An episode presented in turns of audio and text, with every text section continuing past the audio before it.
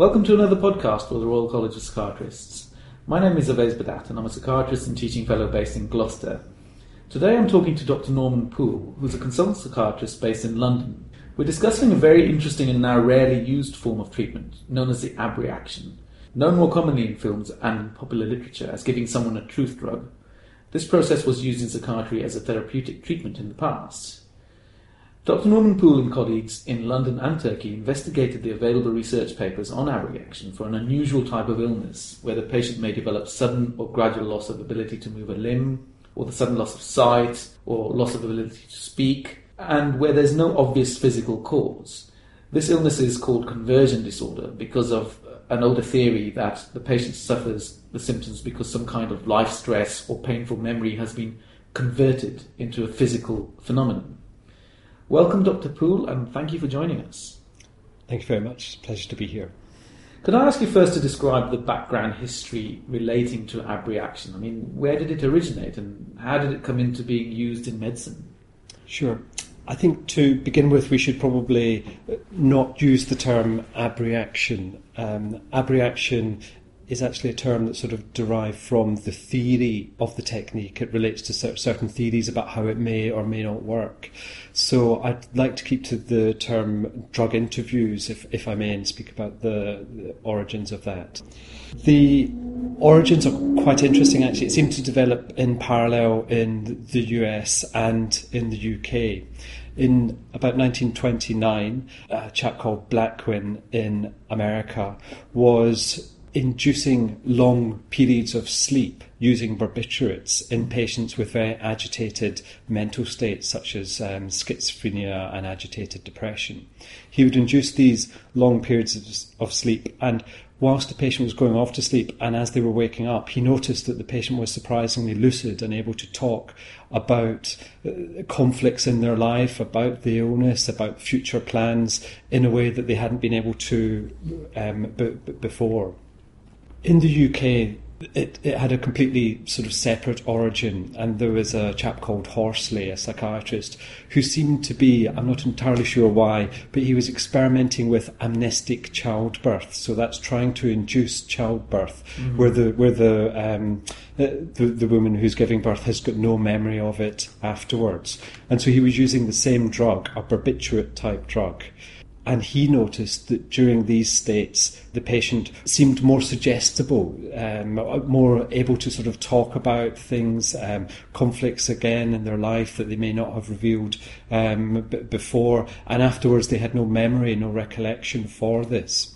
Right. So Horsley started to experiment with, with this use, um, with, with this in psychiatric patients. Right. So the idea was anyone who's inaccessible for any reason, you, um, so say, say, they're so depressed that they've become mute, they're withdrawn, they're not talking to anybody. Mm-hmm. So he would induce these states using the barbiturates in these patients hopefully getting at some sort of underlying conflict or psychic problem, mm. and then you later use that in psychoanalysis, in psychotherapy. So it was almost like a sort of shortcut into the unconscious mind.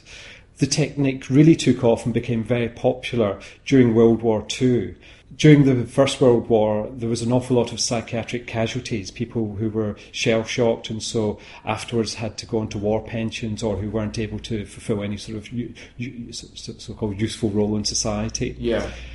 So, um, so it was very important in World War II. The, the psychiatrists didn't want this to happen again. Right. They were getting lots of psychiatric casualties. In fact, at one stage, one physician says that psychiatric problems are as serious as the acute abdomen, as you know, sort of a gunshot in the belly. Yeah. You know, it's so so prevalent. So during World War II, it was felt that uh, it was useful to know whether somebody had a psychiatric illness, whether the problem, the paralysis or whatever, was caused by some actual physical problem that was going on, and also to differentiate between malingerers and those with real problems.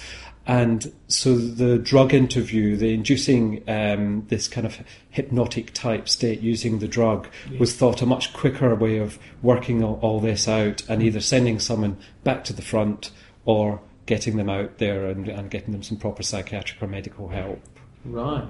So you're saying that it kind of developed partly by accident, but also a sort of guided accident where people discovered that people who might be unconscious of certain painful memories or concealing certain things even from themselves uh, might be able to reveal those things more readily in a more sedative state.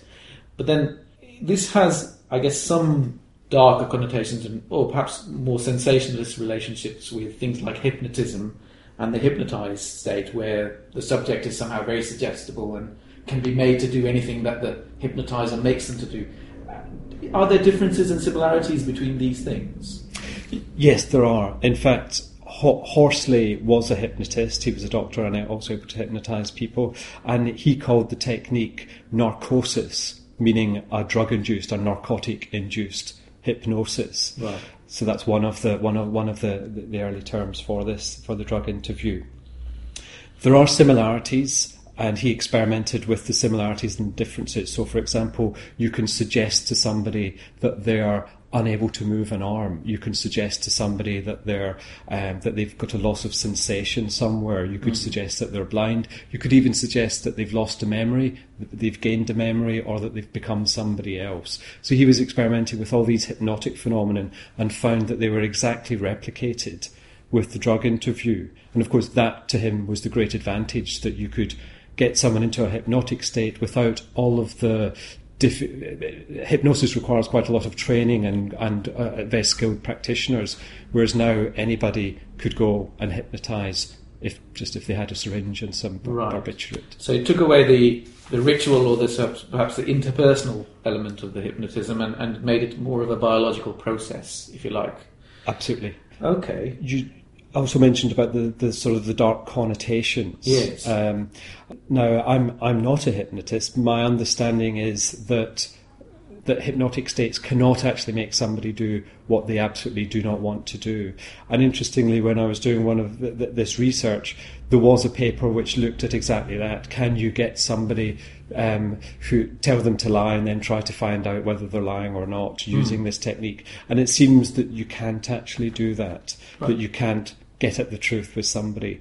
Though you're absolutely right, the history of the drug interview is that the CIA picked it up and started to use it as a sort of truth serum. And in fact, the most modern record of I have it have been used in, in that context was, was for the Mumbai bomber. The Indian Secret Services apparently um, did did a drug interview on, on the remaining um, terrorist uh-huh. to see what he knew. I don't know what the outcome of that was. Right, right, right. So the CIA uh, or sort of bodies who are interested in the truth uh, in that sense kind of abandoned it because they found it was probably not any more useful than asking a person a question in any case. And what you said about hypnotism is quite interesting, kind of throws modern perception of hypnotism out the window in that a stage audience can't be made to act in a way unless they're already probably primed to act in a certain way.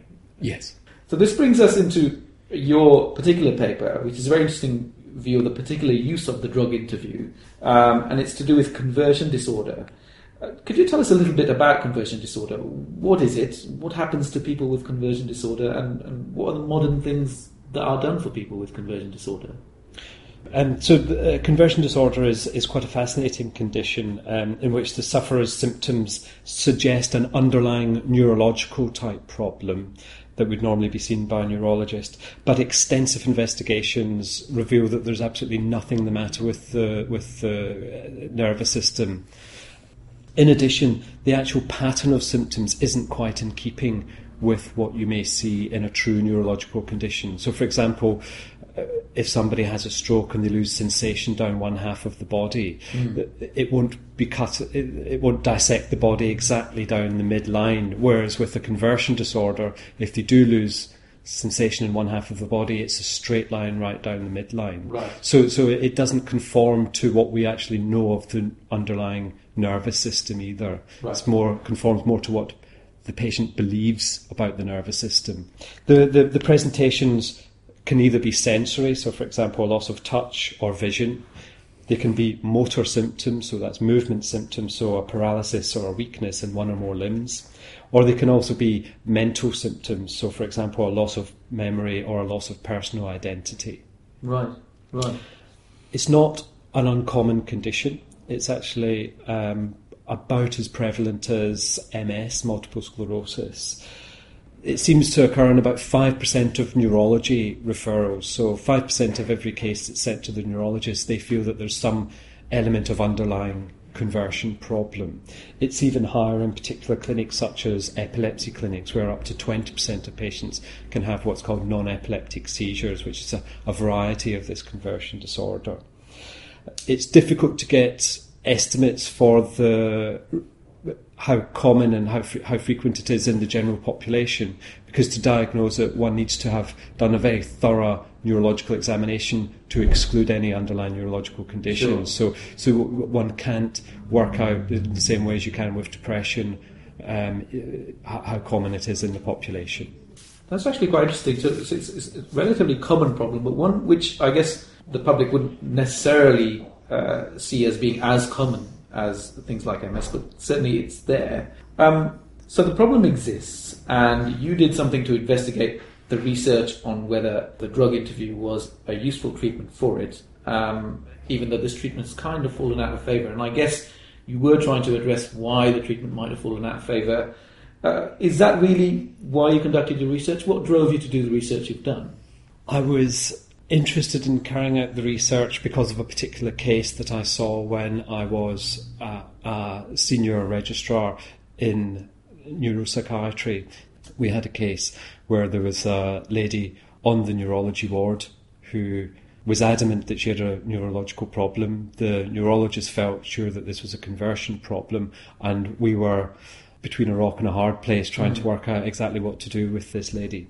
I was discussing the case with my consultant, and we thought that abreaction or the drug interview mm. would be a possibility. Certainly, um, uh, we knew of other neuropsychiatrists who were using it in similar instances to prove to the patient that perhaps these symptoms um, w- were not neurological in nature. Mm. So you do the drug interview, and hopefully they can start to move their their limb again, which was yes. which was the case. Okay. Um, and we decided on the basis of this, well, let's look at the evidence. Why, why is this not used anymore? Um, and so I was rather surprised actually that when I looked into the databases and uh, did a literature search, there were no studies that disproved this treatment or that, pr- that proved that the treatment was not effective. Mm. So we'd gone from a situation where something was, we knew that something was very commonly used mm. to now something very rarely used, and there was absolutely no evidence to say it was either effective or not effective. So yeah. we thought this is clearly an area that, that deserves further exploration.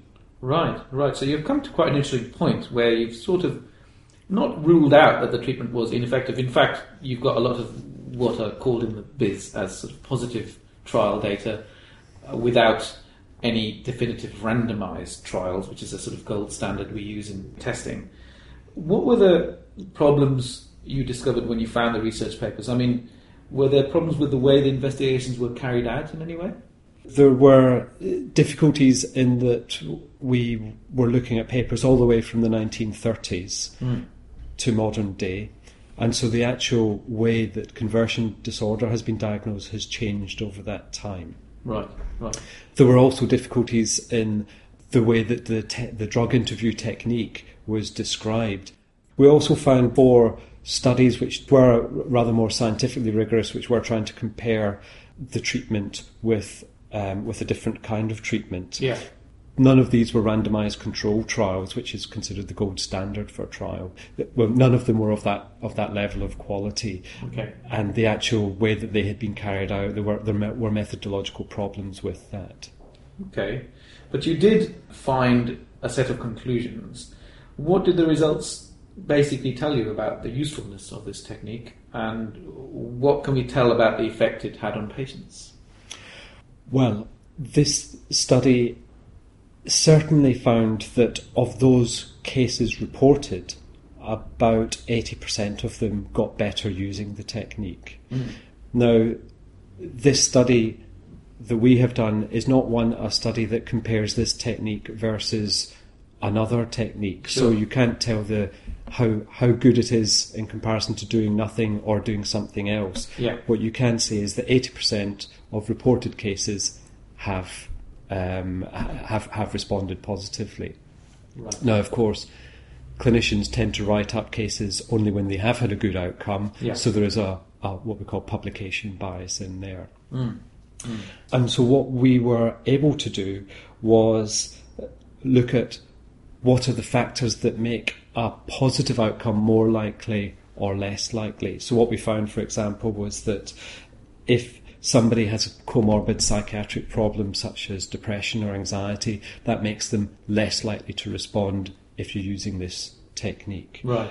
We also found that if you combine two medications, a sedative medication and also an amphetamine type medication, we found that that combination predicted poor response. Okay. What we did find, um, which is quite intriguing actually, is that suggestion, so making heavy suggestions um, implying that this treatment is going to be effective, w- was definitely associated with a positive outcome. And so was the patient having an emotional catharsis. What we mean by that is a sort of emotional outpouring, so uh, becoming um, tearful, agitated, collapsing in a sort of very emotional state. Yes. That was also found to be associated with a good outcome. Right. So it seemed that these patients got quite worked up by the process, Mm-hmm. became very emotional, and then the symptom resolved, Right. which goes back to the kind of conversion idea. That's very interesting because I, I guess a sociologist might comment on this as, as the ritual and ceremony uh, of, of breakthrough in a way that the patient presents with something rather mysterious and they're hesitant, and the clinician somehow holds the keys to some sort of gate which then opens, and the patient is then put in touch with whatever. In a way, it was sort of Hollywood esque in, in a way, and I guess that's why it has been used, misused, and, and reported on in, in popular literature. Uh, but this still doesn't quite answer the question of why it fell out of favour with psychiatrists. And what do you think, on reflection, was the reason it fell out of favour? And do you think there's a place for it in modern medicine? I think that the reason it fell out of favour is there, there, there's a number of reasons for that. I think one of the reasons is because the diagnosis of conversion disorder fell out of favour. So psychiatrists stopped believing in this condition and stopped diagnosing it and stopped seeing it and sort of left the neurologists to deal with it on their own in their clinics. Right. Another reason I believe is that the the even the term abreaction is very sort of caught up in psychodynamic theory. So although it's a it's a drug interview and it would seem very medical, it was actually caught up really a lot with with psychoanalysis. And so mm. with the decline in psychoanalysis, I think it's, it, it has fallen out of favour. I think it has also fallen out of favour because we don't know how this treatment works, and I think generally mm. doctors like to know what their treatment is doing. They like to be able to persuade the patient that this is why this is going to be an effective treatment for you. Yes. Um, and I think that that reflects the a changing power dynamic between the doctor and the patient. And clearly, this is a procedure where the patient is extremely passive, Yes. and the doctor holds all the uh, holds all the cards, so Yes. to speak. Yes. And I, and I think that the changing relationship between doctor and patient has probably also made people feel much more uncomfortable about sedating somebody and talking about very emotional issues. Um, uh, and I think the final point is the, the, the concern that arose in the 1980s about eliciting false memories Yes, yes. and whether a, a, a sort of uh, overly enthusiastic psychiatrist could actually encourage the patient to believe something had happened that in fact hadn't happened. So I think all these conspired together to make people very uncomfortable with the treatment. And then, of course, we've got the ad, you know the advent of the SSRI, antidepressant medications, lots of new different types of psychiatric drugs. So we, we've got something to replace it with as well. Right. So it still seems as if it, it does have a place in certain corners of medicine, particularly where neurology and psychiatry meet. You've certainly witnessed it work in a few cases, so it's not out of favour altogether, and perhaps in the right conditions, it still merits a place in the arsenal of things that a, a doctor might use to help patients. I think I think that it may do. I think what our study has done is it's shown that the that the reason people stopped doing abreaction or drug interviews was not because it was ineffective. Mm-hmm. There's no evidence that it's effective or ineffective. My feeling is that there should now be a study that looks at the effectiveness of this treatment. There are other treatments that doctors give that we're not that we don't actually understand exactly why they work. Yes. ECT, for example, is a commonly given treatment, Yes. and we don't know why that works. So Certainly a very, very interesting topic. Thank you very much for coming to talk to us about it, Dr. Poole. it's a pleasure. Thank you very much.